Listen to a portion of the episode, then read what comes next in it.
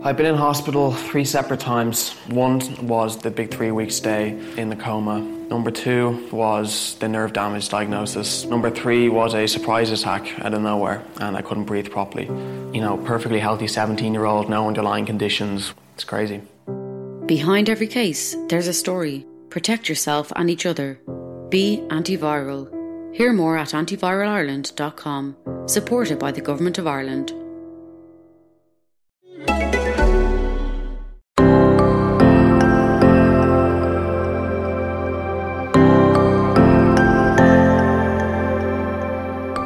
Everybody. I'm Chloe Madeley, and welcome back to the podcast series three. For those of you that don't know, this is the podcast where I speak to professional athletes, coaches, physique competitors, and all experts in the field of health and fitness. I'm really excited that you guys are joining me. So, without further ado, here we go.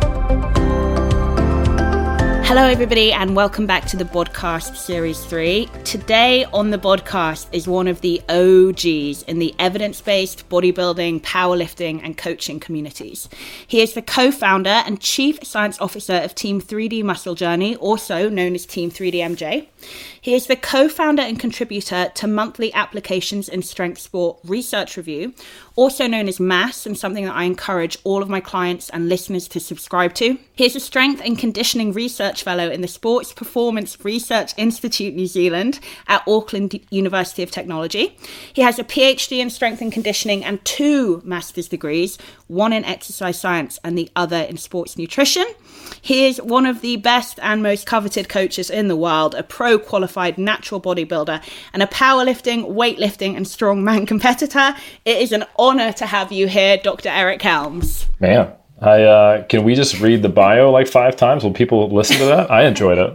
I don't know about you guys. Dude, when I was writing it, I was like, I really feel like I should just cut this down. And then I was like, no, no, I'm going to read out every achievement. And you know what? I actually did cut out a fair few of them at the same time. But I'm so happy to have you here because uh, everybody listening, uh, guys, you're going to learn a lot from Dr. Eric today. And I'm going to start easy. I'm going to ease everybody in and then maybe get a little bit more technical as we go because this is a master and I and there's no other way that we're going to end doing this. So first and foremost, do you want to just introduce yourself to my audience and tell them a little bit about how you got involved in bodybuilding and powerlifting in the first place and kind of where it has landed you today?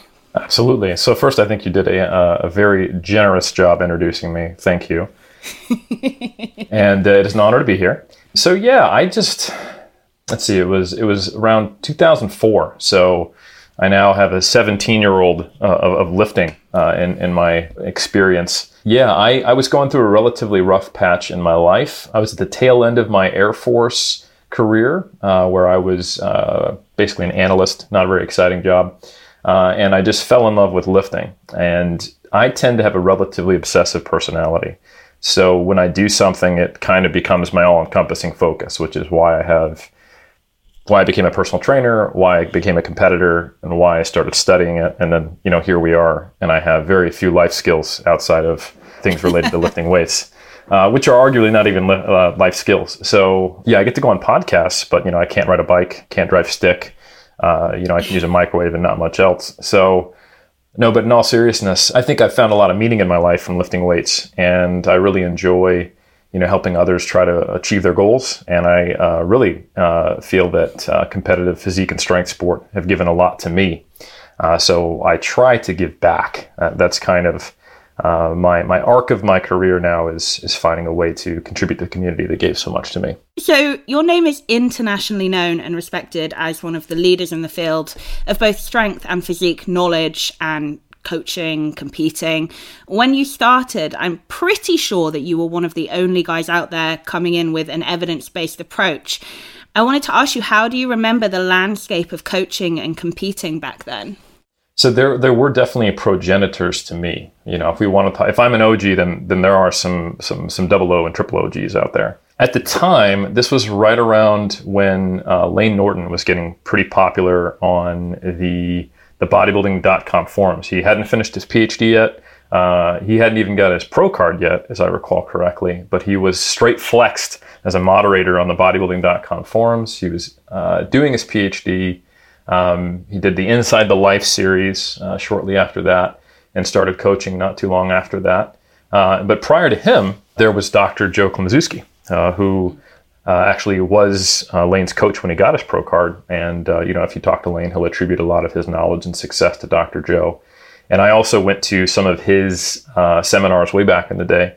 Uh, and he was probably the first natural bodybuilding online coach. And fortunately, was also the first who used an evidence based approach. He's probably the first who was using uh, tracking macros rather than giving just a specific meal plan to people uh, and using more of a template kind of approach where you remove different types of foods as you get closer and closer to competition. Mm. So that was kind of where I saw my career arc. But just to give you an idea of how not crowded the room was at that time, uh, when myself and Alberto, Brad, uh, and Jeff sat down to create 3D Muscle Journey, and we were trying to figure out well, what the hell do we charge people for online, you know, coaching. Uh, we had two places to look: how much is Layne charging, and how much is Dr. Joe charging. and that was it. So anyone who is aware of what goes on now in 2021 is aware that there's a fair few more uh, in, oh, yeah. in in this space. So yeah. Well, this is exactly my next question, which you just led me to beautifully. I was going to ask you, how do you think the landscape is now re online coaching, competing, cowboys, and bro science? Do you think it is markedly improved, or do you think that there's still a long way to go? That's an interesting question. Uh, one I thought a lot about. I think it's difficult when you're someone who's trying to make progress occur. It's, uh, it's it's difficult to stop, smell the roses, and acknowledge the progress that's been made because it almost kind of takes the wind out of your sails sometimes. So to be fair and and to really acknowledge what is here, science is in again. It's not just necessarily what is the biggest or strongest or what's the current Mr. Olympia doing, and I'm just going to copy that. You know, not that there's necessarily anything wrong with that, but we've we've often seen that that that only gets you so far. Obviously, there's hundreds of thousands of people doing something that you know these Instagram inspiration people are doing who have a million followers, but there's only one of them who looks like that. Um, so it's probably not the methods, but rather the person. And, you know, the saying, success leaves clues, I think the clue that is left is that what they're doing is not preventing their success, but we can't say that it's necessarily causing it. So I think we've definitely we've moved beyond kind of the traditionalism and uh, anecdotal based kind of approach to, to bodybuilding and, and a lot of things uh, is more generally popular. And now we have new problems. So I will often make a distinction between you know being like hashtag evidence based or hashtag science, um, where it's it, it basically becomes a new marketing strategy. So the nature of the problem has changed. Now, don't get me wrong; there are still tons of anti-science people out there, people who are skeptical, ignorant. We see this in, in not just the bodybuilding community, but you know, especially in these current times, there's anti-vaxxers.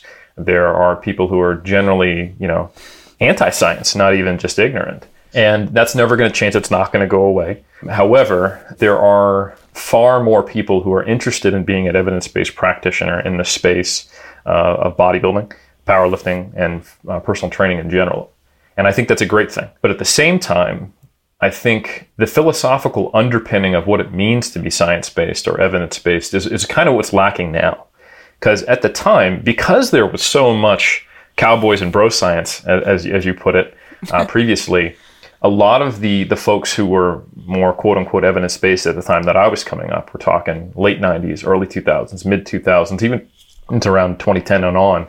Uh, it was essentially uh, myth busting whack a mole was was what you were doing. Uh, you became the anti guru. You know, you people say the wrong thing, you point out why it's wrong, you throw citations up, and it's this constant barrage of, of myth busting. And honestly, at the time, very little telling people what to do um, mostly just telling them what not to do and kind of creating this uh, counterculture to doing it the way people are normally doing it with your typical bro split and using supplements like uh, you know glutamine or, or, things that, that, that we are relatively established are probably not based in science or, or optimal today. So that is, I, I think it made sense at the time. I think now we need to be moving into a space where we're telling people what to do and how to do it. But more so than that, I think the current problem is that we're not teaching people to think. Because if I am a relatively charismatic, evidence based person, but I simply tell you, hey, here's study and here's outcome, therefore do this. That can sound just as convincing as me cherry picking another study and telling you to do something that probably on balance is not ideal. So, a lot of what I've tried to do in probably the latter half of my career arc is to try to give people tools on differentiating between ways of thinking, uh, to, to show them, you know, like, okay, you can still be a guru and be science based. Uh, if you're if you're ego driven, if you never change your mind, if you attack others, if you use absolutist statements, if you're mostly marketing and not a whole lot of nuance, I try to show people like the, the language of science and the way we approach things that is actually evidence based is all is not about finding truth. That's not what science does. It's about tearing down falsehoods, you know, which kind of goes back to that whack-a-mole thing. But but it's basically like, you know, the whole basis of, of null hypothesis testing and and uh, setting a hypothesis and seeing if it was disconfirmed or not is different than going, here's how it works and I've proven it to be the truth. You know, the theory that remains standing is the one that hasn't been disproven, not what is necessarily the truth. So, anyway, that's a long little philosophical diatribe. But we're always getting kind of closer and closer and closer to what we think is best practice. And people struggle with that because they, you know, what you hear in the, the like the, the news media is, oh, scientists used to think this, now they changed that. Like, ah, can never follow it. You know, what's a good diet? What's a bad diet? I don't know. Science is always changing. Of course it is. If science wasn't always changing, we would still think that you know that this that the sun revolved around the earth uh, or that the earth was flat uh, so wait a minute hold the phone you mean the i know earth i dropped is- the bomb this is this is emerging science. Uh, this this is this is uh, it's debated. It's it's controversial. You know on one side you have the last 400 years of science. On the other side you have a strange facebook group. So you know it's it's up in the air. We're still trying to figure this one out Oh, it's my new favorite graffiti handle on everything. The Earth is flat. I'm like, where? It only started a couple years ago, and I'm like, where is this coming from? Like, there's a movement that I don't know of, and it turned out there was a movement that I didn't know of. and you're better for it Yeah, thank God. Yeah, I love that answer. I love that you are kind of pensive and thoughtful about social media and how um, evidence based is absolutely being used by opportunistic people to absolutely display egomaniacal tendencies. I've seen it uh, kind of internationally. Um, and this is why I've always loved and respected 3DMJ and obviously Mass, which I uh, am a subscriber to, is because it's objective and it's informative and not at any point is it ego driven. And it's also nuanced. It considers, you know, scientific evidence versus kind of uh, behavior and application and that's what i love about it. Um i get a lot from it. I also love it that you said you know competitors you know aren't necessarily the norm and and i i'm a big believer in in the phrase which i'm sure you've heard you may have even said it, it they get great results in spite of what they do not because of what they do a lot of them. Which kind of leads me again nicely on to my next question about bro science of back in the day versus you know real science that we know of now. Uh, an example of where they got it very right even if the explanation was wrong, and where they got it very wrong. And that's just a really, I guess, I don't know, entertaining question that I wanted to get an answer from you on. That's a good question.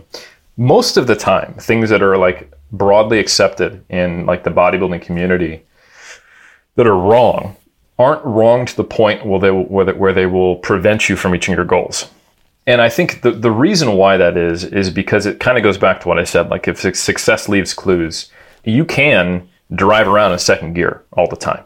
Uh, it's not ideal for your engine. Uh, you won't be going with the best gas mileage. Uh, you won't, you know, get there the fastest, um, but you'll get there. You know, and I think uh, a lot of the the things that have been done, they have a basis kind of in, in some kind of general hypothesis, uh, and then it, it is not counter to, to the goal, and other things get them there. You know, so for example, eating 400 grams of protein. Um, your body is like, really? Okay, well, I, I, mean, I can make other substrates out of this. Like, thank you, liver. But um, I would probably be better off if you gave me some some fat and, and some carbohydrates and maybe ate 200 grams of protein, for example. Um, but I think I think you have uh, a culture in bodybuilding that is based on a little bit of masochism, a little bit of like extreme personalities, a lot of obsession, a lot of trying to. That's the thing when you, when you have a little bit of like neuroses and a drive to be perfect, um, you start fixing problems that aren't there. You know, like if you're not making the gains you want, uh, you, you change a whole bunch of stuff. and then one of those variables actually helped you make progress, but the other 10 you changed happened at the same time. So maybe maybe let's keep them all, you know, and you find yourself with with a whole lot of things standing that aren't preventing you from progressing, uh, but maybe only one or two of them are key. And I think um, it is useful to see what does everyone do. So progressive overload, eating a high protein diet, um, eating more when they're trying to gain weight, you know, eating less when they're trying to lose weight, uh, probably doing cardio if they're trying to lose weight, things like that. You, you rarely see people who are training exclusively like powerlifters or exclusively like machines only 20, 20 plus reps. Um, so you can get these kind of broad trends where, especially at a high level, you can expect that, you know, it's it, it has to be at least not completely terrible to be there. Um, so as a sports scientist, which I think is probably a good description of what I am, um, just focused on the pseudo sports, the one of the things that is done in more niche sport areas before there's actually a literature basis is you survey what elite athletes are doing and you see what trends pop up. And those start to form the basis of your hypotheses. And you can go, all right, well, let's actually test this empirically to see if what most high level athletes are doing is beneficial compared to X, Y, or Z. So, a big part of why there's all these kind of traditions is because bodybuilding, powerlifting, these are niche sports. If you were to look at something like most team sports or highly funded sports or sports that have been played more popularly, sports science is typically more embedded uh, and they have a lot more research behind it. Its level of acceptance is much more cultural within the sport, but at least if you looked in the scientific literature, you'd find a lot. If you look at the bodybuilding literature, it's it's a relatively small group of people doing that research, and I, I know most of them. You know, that's that's kind of the, the yeah. situation. Uh, and the last point I, I would want to make is that um, I know what people mean when they say bro science. But I don't know if a lot of people realize that when they say bro science, good chunk of that is just anecdote that was brought from the, the quote unquote trenches. But another really big chunk is just science that expired. Yes. And, you know, expired isn't even the right term, but more research came out and we found out that that finding didn't apply in all circumstances. Or, or we didn't have the best tool for the job. You know, a great example is we used to give a lot more emphasis to the importance of post workout protein. And then once we started going, well, hold on, if, if we if we don't don't test people just for an acute time period, we don't actually bring them in fasted. Uh, does this hold up over longitudinal studies? Do we see people gaining more muscle mass? And all of a sudden, the evidence gets a lot weaker. I'm not saying don't eat protein post workout, but no longer should we be as hyperbolic as we were around like the late 90s. And that was all like the whole post workout protein thing based on like 40 studies plus, you know? Um, it wasn't just based on Joe down at GNC, you know, or anything like that. so, so I think that's something people need to realize is, is a lot of the t- it, there's not like this hard line between bro science and science, and it also implies almost that anecdote should be just dismissed generally. Yeah. And I think I think a much better conception is that anecdote is a weak form of evidence, but it is evidence nonetheless. Oh, absolutely. Uh, you know, subjective study is. I, mean, I, I, love everything you just said. It, science is somebody looking at something and asking a question. And I do like what you said. It's not science expired, it's developed. It's developing the idea, it's looking into it more. And, and that is what it is uh, in a nutshell. And I think that's a very accurate and respectable way to look at it.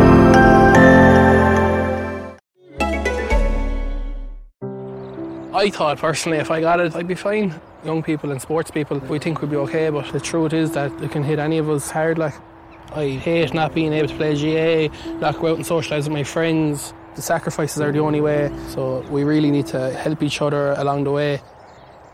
Behind every case, there's a story. Protect yourself and each other. Be antiviral. Hear more at antiviralireland.com. Supported by the Government of Ireland. Save more with Lidl. Our Bord Bia approved Irish medium whole chicken was $3.99, now just €3 Euro. Or try our Bord Bia approved Irish beef mince, down from $3.39 to €3 Euro. And get a 10 pack of fun size apples, were $1.29, now just 49 cent. That's better than half price. Lidl, more for you.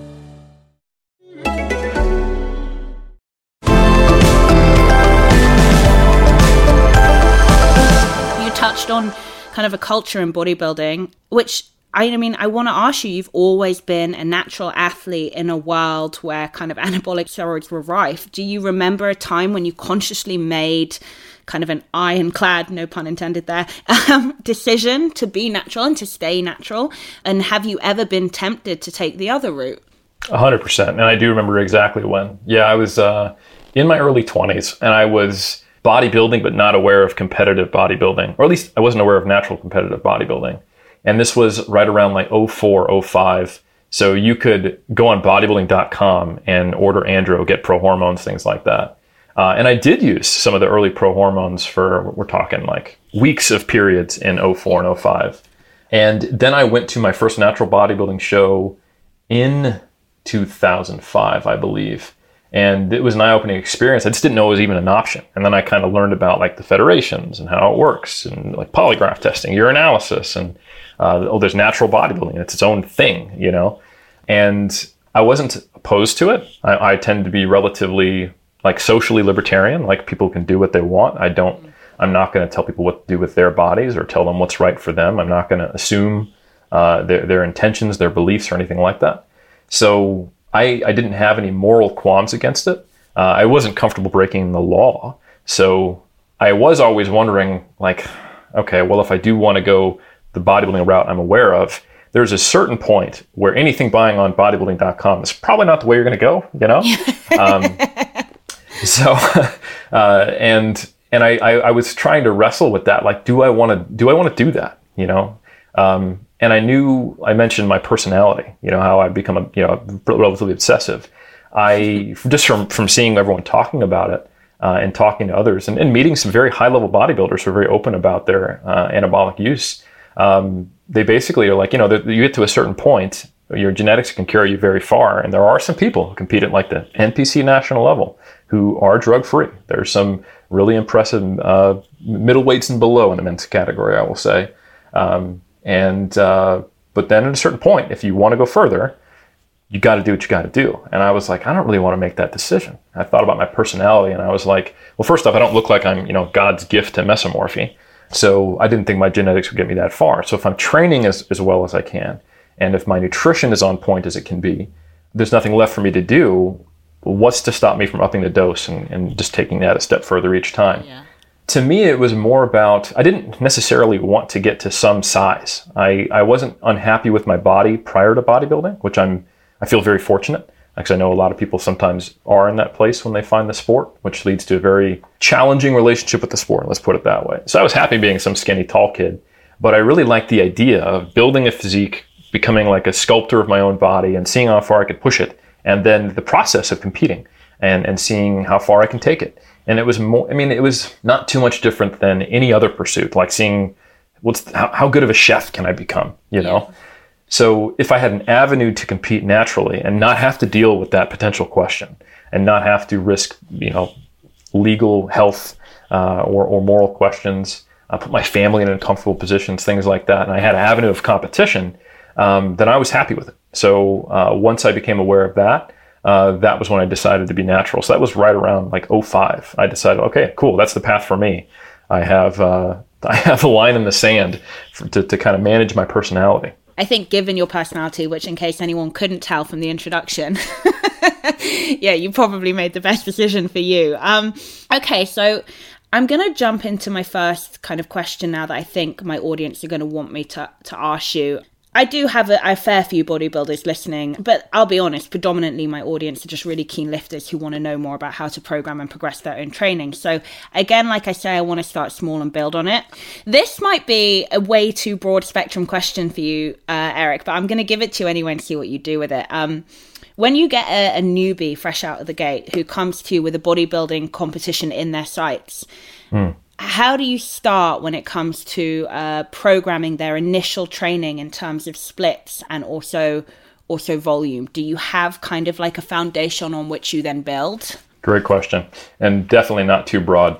The distinction I'd make would be that there's a difference between a novice lifter, someone who's like, hey, I want to start lifting weights, and then someone who is a novice recreational bodybuilder. Some people do immediately get into lifting weights for the purpose of improving their body composition but a lot of people have done something in the weight room uh, and then want to pursue bodybuilding. In the latter case, I'm very interested in what have they done previously and what type of progress did they get? Uh, what was their initial weight and what did they get to? Uh, what things have they done? Because, you know, kind of going back to, you know, anecdotes, where anecdotes are really useful is on the individual basis uh, because you are not a mean, you're, you're, you're, you're a data point.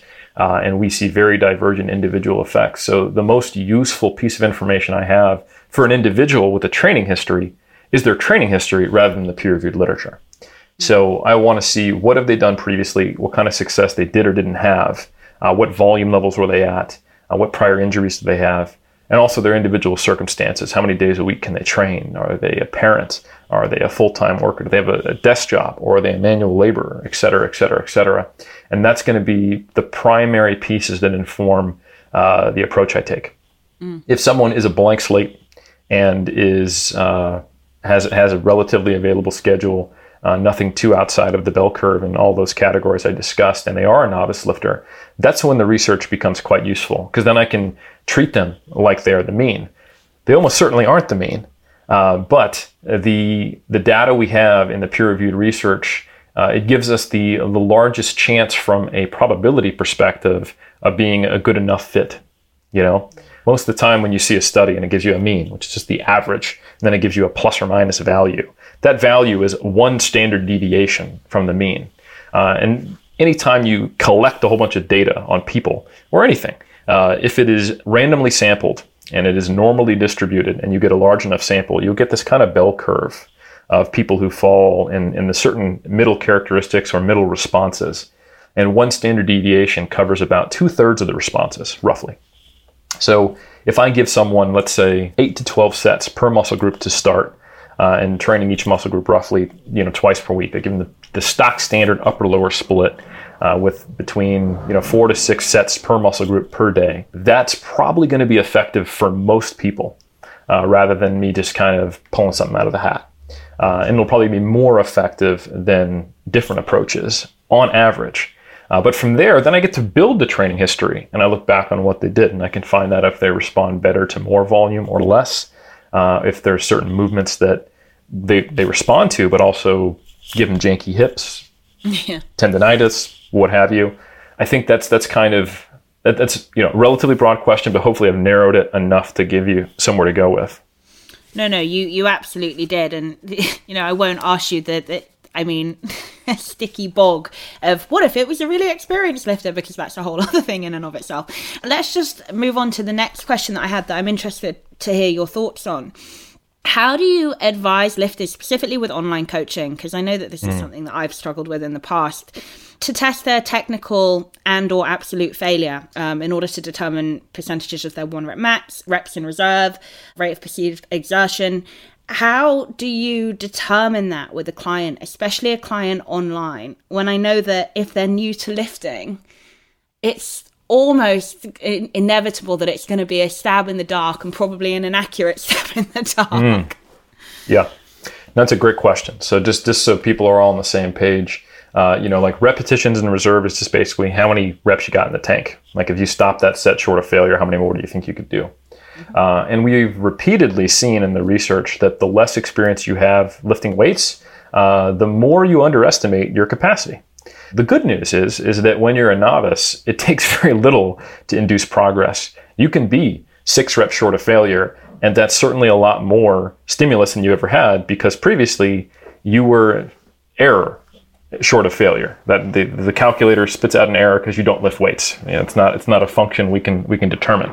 Uh, certainly, lifting weights at all is more than lifting your cell phone. So I think uh, a good way to view it is as building a skill. So for hypertrophy training, uh, one of the most important variables is uh, sufficient tension, and tension is achieved by having a certain level of effort. And effort is probably best quantified as proximity to failure. So you can train with sets of six to eight, or you can train with sets of 15 to 20. And on a per set basis, if they are sufficiently close to failure, uh, they're going to have a relatively similar stimulus. That's why we see folks like Ronnie Coleman and we see folks like Arnold Schwarzenegger who have gotten huge using very different training techniques uh, which is also great if you have one of those niggles I talked about before. If it's load dependent or volume dependent, you can choose one or the other uh, to best suit your body. Um, or if you know you're on lockdown and you only have access to certain weights, there may be some movements where you can go heavy if you've got, let's say, a barbell and a rack. But a lot of your accessory movements, it's bands. You're going to have to go high rep and go close to failure. Yeah. So it, it gives us a lot of flexibility. So while that proximity to failure is very important, um, we have a relatively broad range of where we can be. You know, a lot of people will say you need to go to failure, but the evidence doesn't bear that out. And even more so, like I said, as a novice, uh, the proximity to failure be, is not as important, probably, as when you're more experienced and you need to induce uh, a greater stress to keep growing. The good news, though, is that when you look at bodybuilders, powerlifters, and highly trained lifters with, say, four plus years of experience, you're actually quite good at estimating your, your proximity to failure. So, setting loads with novices, a lot of the time, is just a process of letting them feel it out uh, I don't want to test necessarily a, a one rep max. You know, I, we, we can derive a one rep max on some of the barbell lifts from, let's say, their heaviest 5 RM that they were comfortable doing if they had spotters or not. Uh, knowing that it'll probably be submaximal loads and underestimated load, and they're going to get stronger every time they repeat the movement. And that's fine uh, because if they're getting stronger every time they repeat the movement, then we can see that it's not really important that we're pushing it really hard at this stage. I think a lot of the times we overcomplicate or overthink of how do we set loads for, for new lifters when a lot of the times we seem to be working on technique.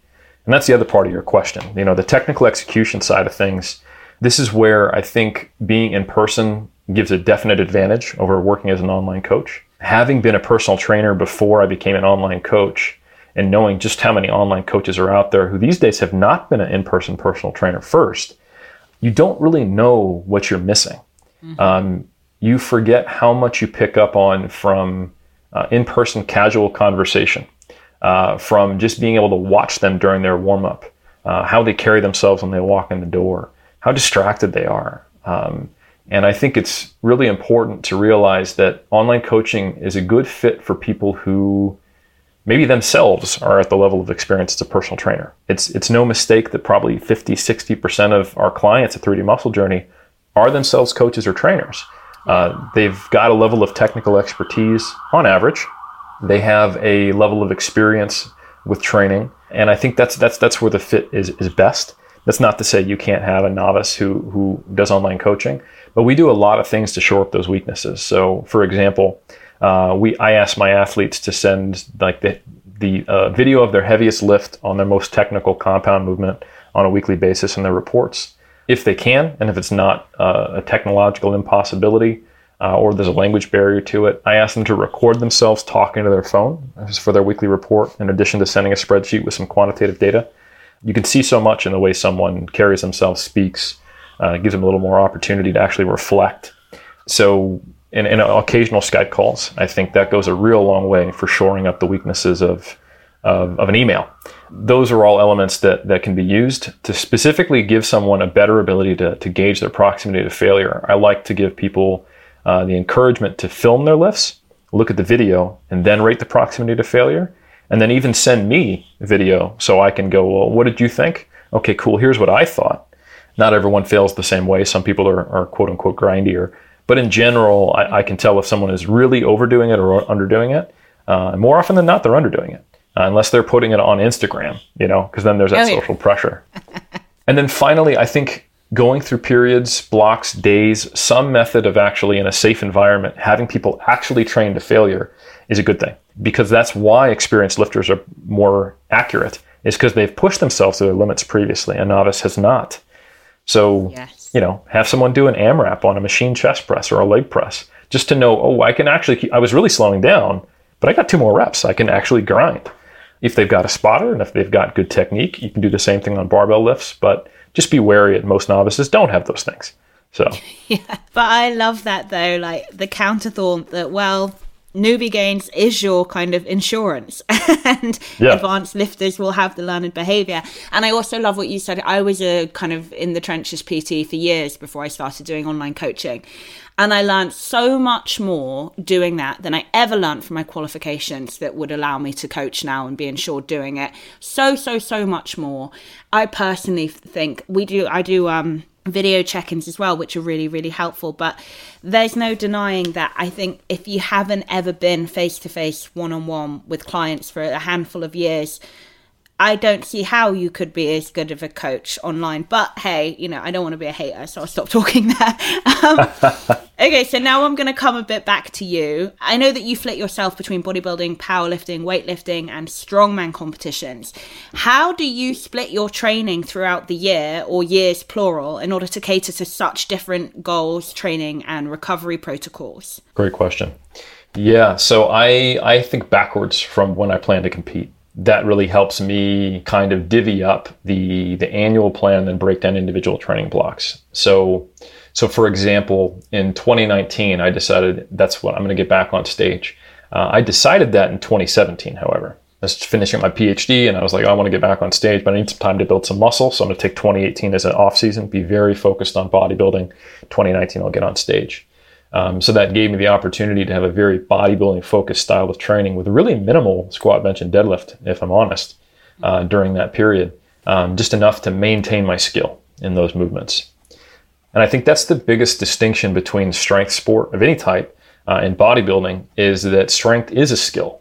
Uh, obviously, if you give people equal technical expertise in a lift and one person is yoked and the other person is not, uh, you know, the yoked person will be stronger and probably more relevant is that the yoked version of you will be stronger. Hence the, the relevance of, of periodization and hypertrophy training for strength athletes. But certainly that technical aspect uh, is, is, a large driver of strength, uh, more so than volume. You will see that intensity, as in load on the bar, uh, is, is most predictive of strength gains in longitudinal studies. Yeah. So, uh, what that means is when you're a multi sport strength a wannabe, aka athlete, but more wannabe in my case, uh, that means you can do some things to maintain skill or build skill, especially if you're not that proficient in a new type of movement, lift, or, or discipline, uh, by manipulating, uh, thinking of it as skill building, which is a different kind of perspective than most bodybuilders have. They think, well, I need, how much volume do I get to, to, to grow? And, you know, like going up to a single at a 5 RPE on squats is like, well, why would you do that? Well, a single at roughly 85, 86% of 1RM will probably maintain my squat 1RM or very have a very slow decay, even if it's just doing it once per week. Yeah. Um, believe it or not, you know. So if you know, I, I go through a powerlifting peaking uh, program and I get up to say a you know a 220, 225 squat, I'll probably be able to hold on to 210, 215 just having one squat top set single before then I jump over, jump over on the leg press or yeah. or you know do sets of eight on squats, which I prefer not to do. But um, I think essentially you think of what is the uh, what is the dose I need to maintain a skill, and then what is the timing, and you kind of shift things around from the back burner to the front burner to being the main focus. And you also get to leverage quote unquote muscle memory. You know, as an example, I was uh, it's 2021 now. Okay, so in 2020, very fortunate here in New Zealand that we have COVID relatively under control. Yeah. Um, and we've been able to live a relatively normal life. Yeah. I was able to compete in two Olympic weightlifting competitions in August and then October. So I had a almost pure Olympic weightlifting focus with some minimal bodybuilding uh, in there, and uh, I was pretty much just getting maybe one bench press session in a month and letting the Olympic lifts maintain my my squat and my deadlift.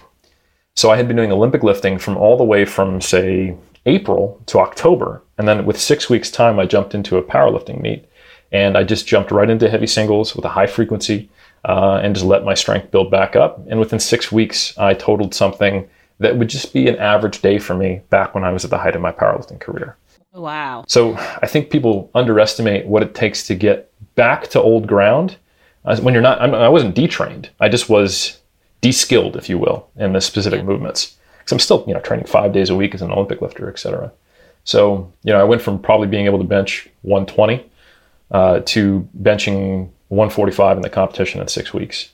Um, I went from high bar squatting, maybe 180, 190 at best, to squatting 210 low bar in the meet. So those things come back quickly. You know, if if the motor patterns have been there previously, uh, and if the muscle mass is still there, uh, shifting focus can can regain them quickly, and that's something you can leverage to your advantage. Um, so that is kind of how I plan things. Um, when I have more time than six weeks, obviously I'd go through a phase of higher volume training, more accessory work, etc. Um, but a lot of the times the question is, well, all right, what do I need to maintain whatever aspect of my other sports that I need while I focus on another? So most of the time for me, that looks like sprinkling in of bodybuilding mm. um, and choosing some accessories that most powerlifters probably wouldn't. Like, why is he doing a leg extension? Why don't you do a belt squat or something like that? Because yeah. I'm trying to get my rec fem jacked, bruh. So, uh, so I think I, I, sprinkle in a lot of bodybuilding pretty much at all times. And then the skills that I focus on uh, are the ones in the most forthcoming competition. And then I try to maintain other skills more generally. But like, for example, this year in 2021, I've got like two or three powerlifting competitions I want to do. So my training is really minimal when it comes to anything uh, weightlifting related. I'm not really doing any strongman stuff, and the bodybuilding is uh, kind of second priority, and then pretty much a lot of squat, bench, and deadlift. Okay, so I love that you touched on the big three there and not wanting to do sets of eight on squats, mm. which takes me nicely again to my next answer. I love it. You're very easily segueing me into each question. In terms of bodybuilding specifically, is there a place for the big compound lifts in that training split? And if so, how do you program for those big lifts with fatigue? and recovery in mind? Good question. Yeah, so big compound lifts are double edged swords there's very few exercises like uh, that, that will train 70 to 80% of the musculature in your body, like say the squat or the deadlift. But at the same time, when you train 70 to 80% of the musculature in your body, it generates a high level of fatigue. Uh, when you get strong on these, then you decide to do a multi rep set, you know, uh, when you can squat two times your body weight and you decide to do 70% of that for three sets of 10, that's going to be challenging, uh, far more challenging than doing uh, you know, leg extensions. But leg extensions don't train your your lumbar, don't train your erectors, they don't train your glutes, they don't train a little bit of hamstrings and calves. So uh, they don't train you know core stabilization, etc. So that can be leveraged. There may be times where you would rather do three different exercises than one and get a little bit better muscular stimulus locally for each one, have it take longer, but have the net fatigue maybe not be quite as high. So I think you have to think about the overall dosage yeah. I typically I don't encourage bodybuilders to try to think like bodybuilders and that I'm trying to isolate a muscle group um, because it's far more complex than that. You know, we think of a row as being a back and secondary biceps exercise. It is, but muscle groups are a little more complicated than that. Like shoulder flexion actually has some triceps involvement. One of the heads does that a little bit. Mm-hmm. Uh, your biceps is actually a weak shoulder flexor. So when you're pressing believe it or not, there's a little bit of biceps there. The amount of static stabilization, co-activation on compound movements is, is more than people would predict. And, and we get things wrong sometimes. Like, you know, if you ask the average power lifter in 2000, even today, uh, you know, a low bar squat, what's the primary mover? Probably hamstrings. It's, it's still quads. Sorry. That's not just not the way that works. Um, so I think when we start thinking as this movement trains this muscle, we're probably more right than we are wrong if we're reasonably well informed. But a lot of the times we're missing pieces of the puzzle or the interaction or the overlap. And for that reason, I think it's smart to try to not outsmart the body and include some of these big compound lifts that are quote unquote functional, follow kind of basic synergistic movement patterns like a squat, a hinge, a row, a press, and I do encourage bodybuilders to have some form of them in there. It doesn't need to be the big three. It doesn't need the bar doesn't need to be on your back. It doesn't even need to be a bar, but you probably want to go through deep hip flexion, uh, dorsiflexion, and knee flexion, and stand up again under load, uh, or doing that lying down. That could be like an angled hack squat. Uh, you probably want to pick step off the ground or at least hinge close to that area to really get you know some glute and hamstring involvement. You probably want to be pressing with the full range of motion. You probably want to be pulling. I often tell bodybuilders they probably want to include the big six, quote unquote, which is a horizontal push, horizontal pull, vertical push, vertical pull, a hinge, and a squat pattern, but with very liberal interpretations of what those could be. That could be a leg press, an RDL, uh, you know, a machine chest press, uh, OHP, you know, a row and a pull up. Um, and those are kind of those core staples. You don't need to do a ton of sets with them, like a you know a power lifter often does like 15 sets a week of squats you might only do three to six with um, other things being your your movements to train the quads and the glutes um, but they should probably be in there because they produce a, a broad spectrum stimulus, but a lot of fatigue. So it means you have to limit the dose, but you don't want to not have that dose because if you try to isolate everything, you'll probably be missing a few things. What an answer for everybody listening to actually implement that. It was fantastic. I love that that I've heard you talk many times about intensity and volume being intrinsically linked and you get a little mm. bit like ratty when people try and separate them and ask you questions and i love that because i it just it feels very organic and natural to me too that, that of course they have to just work in tandem and they have to progress in tandem over time as they should when the rate of adaptation has, has significantly slowed and, and you're really reaching your your genetic ceiling re um, muscle hypertrophy where does the focus then fall when it comes to a very advanced seasoned lifter breaking through a muscle growth plateau? And I just want to add an add on to this that I know I've seen Alberto Nunez's pictures of late, and I know that you guys did a podcast on this recently that I haven't heard, but he's a prime example. How does he keep in, in kind of bettering his physique with such a, a, kind of mature training age? So I think the second question will be an easier one to answer. he's been he, he's a he jokingly called this bulk uh, like jo- bulking to the year 3000 um, because the last time he competed was four years ago. Um, and you know, I think if things go well, if he's two or three pounds heavier on stage, he'll be ecstatic. Yeah. Um, and you know, on a guy who's you know five eight and competes at 160, three or four pounds, you notice that. So I think that's just to put it in, a, in a kind of like a relative a relative sense. Very cool. Most people be like, "Oh, four years you put on four pounds. What are you doing wrong?" And I'm like, "Well, at his stage, he's doing a lot right." right, yeah. You know? It's yeah. amazing. It's amazing. Yeah. So yeah, a lot of just patience and, and consistent hard work and paying attention and doing more things right than wrong and trying not to get hurt, I think is what he would probably tell you. Yeah. And trying to focus on specific muscle groups, shoring up weaknesses rather than t- kind of taking a, a, general, I want to optimize everything approach. Um, because you do end up not being able, there's a, a limit to the rate of gains you can make. And there is a certain level of stimulus you have to hit to make it happen. So making everything grow effectively all at the same time, that's that's more of the intermediate game. Mm. So I do get ratty when, when people try to separate volume and intensity because we've had these warring camps since early days with the high intensity training versus the volume focus thing. And and they almost always devolve into these dichotomous debates that leave everyone a little bit less informed. and I think the way I've been describing it lately, which I think I think I've, I've hit on something that, that is easier to understand for people, is there's a difference between a a variable that makes a larger difference in something and then one that is essential. Uh, so, and that's kind of the difference between intensity and volume. So, what I mean by that is that intensity, and we'll go back to the definition that's most relevant for hypertrophy, that proximity to failure, effort, trying hard enough on a set per set basis. Uh, that is the variable that you must have. There is no uh, there's no negotiating on that one. It needs to be sufficiently hard. We can debate what sufficiently hard is, um, but if we go to the extremes, we know what is not hard enough. If you were to grab a pencil and do a set of 10, be like, all right, that's good enough. Most people would be like, eh, probably not, you know, um, unless you're a mouse. Uh, but I don't think you have many mice listening. Um, Just the visual those mice, is making me really happy though. Yeah, curling, curling uh, like Ratatouille, getting his uh, getting his twenty ones in with a pencil. I'm so into um, it. Yeah, so I think when people go, is what's more important, volume or intensity? I, I, think a better way to frame it is, well, intensity is is a must, and then it's the question of how much volume of sufficient intensity do you need? Yeah, uh, and, and, I think that's the way to frame it, because uh, we'll use a parallel that, that doesn't you know get people riled up based on whatever camp they're a part of. Uh, if you started a run today and you wanted to improve your mile time, simply running once per week a mile as fast as you could, you would see rapid pr- improvements. That first time be like a 10 minute mile and you'd almost throw up. Next time be 9:30. Next time be 9. You'd be getting close to 8 minutes and start slowing down.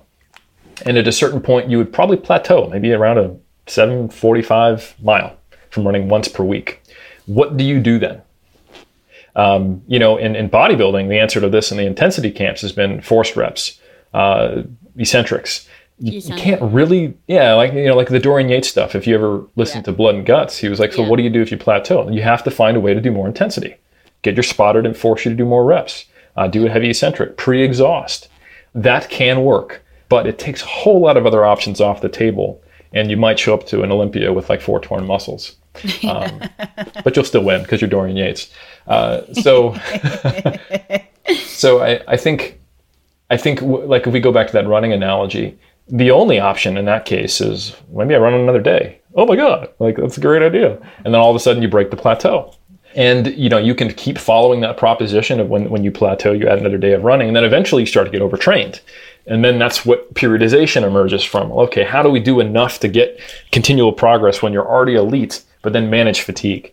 Uh, the output of that is periodization. And then, of course, we you know created a whole bunch of rules and principles that are only conditionally important and overcomplicated to talk about that. And people wrote books and got egotistical, and now periodization's a mess. But ultimately, this kind of bottom up approach of continuing to progress produces similar conclusions no matter where you are. Uh, whether you're a sports scientist in Russia in the 60s or whether you're an American athlete trying to figure out, you know, how to break a four minute mile, you kind of get to the same place or similar places. Uh, and it becomes a game of how do I manage recovery while I have to put increasing stress stresses onto the system. If we translate that whole kind of running analogy I gave the bodybuilding, uh, basically you start with a relatively minimalistic approach as a novice, and you just ride it until you plateau, and then almost invariably, if unless you started with a lot of volume in the first place, which a lot of people do if they're exposed to a more volume centric approach, the next step is to do more. Now, that's not always the case. I've ran into many people at a high level who were plateaued because they were doing too much. Um, so it is dependent upon where you start. But if I had that novice, I would give them, say, eight sets per muscle group per week, which I know will be sufficient for the vast majority of people and sufficient, especially for the, the vast majority of novices and then it will end up still being appropriate for some, but it'll probably be too little for most. Mm. Uh, and at that point, once they can't progress anymore on doing a hard eight sets per muscle group per week or around there, I figure out a way based on their schedule, their recovery, their individual characteristics to do more. And then as we keep progressing, I, I find a way to, to, to manage that fatigue. And that I notice is kind of a, a pretty consistent phenomenon that when you go from novice to intermediate, you have to find a way to do more. Uh, less consistently, and this kind of connects to Alberto, do I find going from intermediate to advanced is just another uh, step in doing more. Um, and I find that to be the case because it just doesn't become logistically feasible. Uh, you still can't measure progress over the same time frame, so you find yourself in these traps of trying to do far too much. And it becomes more about uh, timing, picking your spots, being patient, uh, doing specialization cycles, or emphasizing one variable more than another and you get these kind of emerging theories that we have around you know hypertrophy periodization like oh we're going to go through a high rep phase or uh, a strength phase etc uh, try to push one variable so that you don't result in kind of the systemic overall fatigue of just trying to do all the volume and all the intensity. Yeah, and and again, talking about periodization and fatigue, and just bringing me to my penultimate question for you perfectly. How is it that you program deload weeks? Is it instinctive and intuitive, or is it set in stone kind of uh, microcycle that that you periodize for yourself and or clients? So deloads are basically exactly that. It's it's unloading the person of the of the level of stress they're at to try to allow that fatigue to dissipate. Because uh, the beauty of fatigue is that while it mounts with fitness as you train, it dissipates a lot faster. And you take two days off in a row after a hard training block, and most of the time you're okay. But not always, especially not when you're doing some of the things we talked about.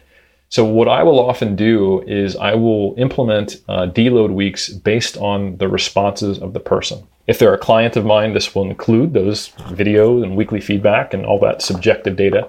But I also have some objective markers, which ironically are subjectively rated. But I will use what's called a session RPE. So that's essentially once a session is finished and you're you cool down a little bit, you give a rating of one to ten of how hard the session was. Mm-hmm. And I will normally estimate what I think the session RPE should be. So I can see my assumption of how hard a session will be compared to their experience of it. And I can see if I'm systematically over or under prescribing uh, total training stress relative to their experience. And additionally, at the end of each block, I normally I write like three week blocks. I find they're a nice little manipulatable time period uh, that allows me to be agile. And typically, nothing goes to hell or to heaven in a three week period. Yeah.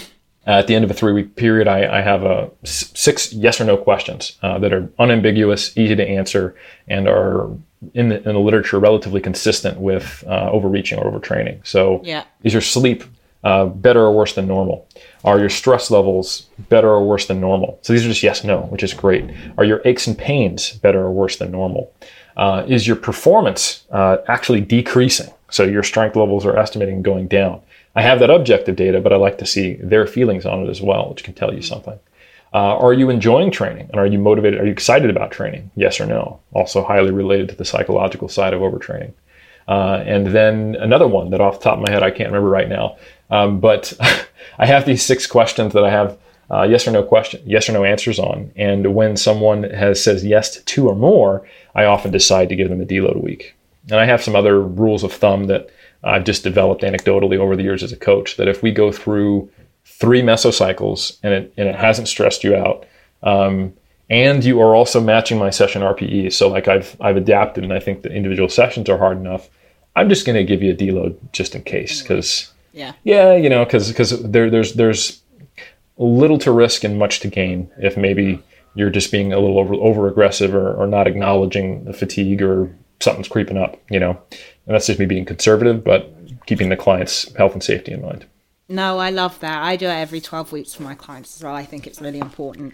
Um, okay, right. Well, we've basically been going for a full hour, and this is, you've been my favorite guest, unsurprisingly, I've ever had on, and I cannot thank you enough for coming on. And I, I love hearing you talk about your craft. You're so respectful of it, you're so poetic about it, and it has just been such an honor. I just do what I do with all my guests. I just I let you have the floor if you want it for the last few seconds or few minutes, however long you want, to talk about anything you want to leave my audience with, uh, where to find good information, where to find you, anything you want to promote, any thoughts you have, just speak, and then and then I'll let you go free into Auckland.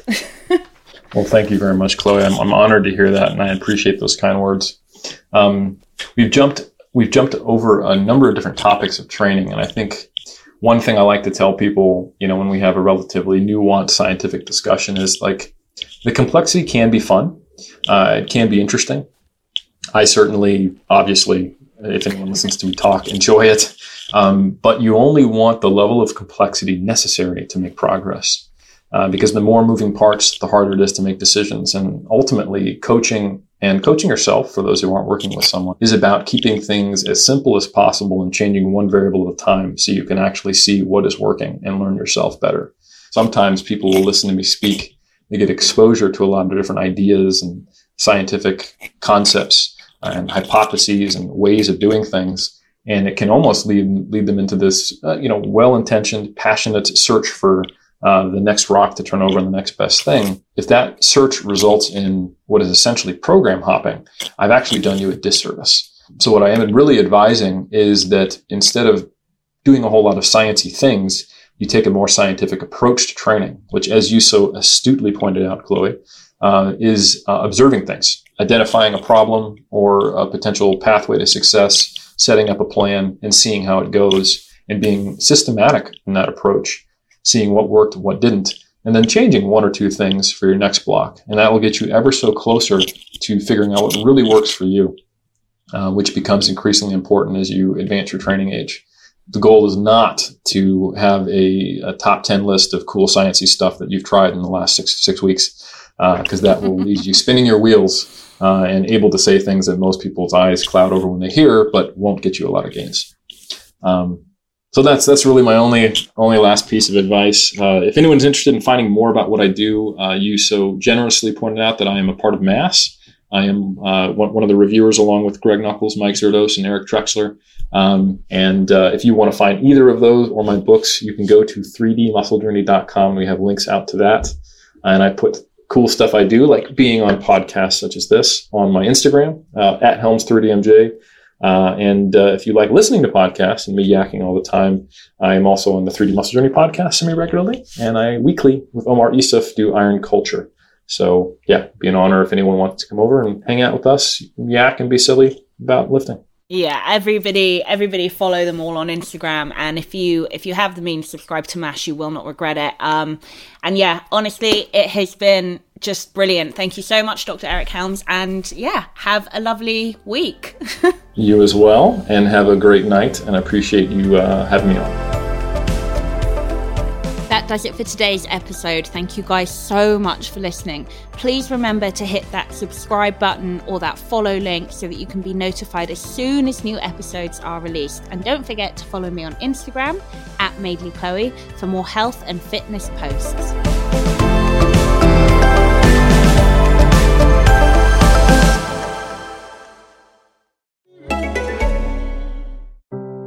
I've been in hospital three separate times. One was the big three week stay in the coma. Number two was the nerve damage diagnosis. Number three was a surprise attack out of nowhere and I couldn't breathe properly. You know, perfectly healthy 17 year old, no underlying conditions. It's crazy. Behind every case, there's a story. Protect yourself and each other. Be antiviral. Hear more at antiviralireland.com. Supported by the Government of Ireland. Social Podcast Network.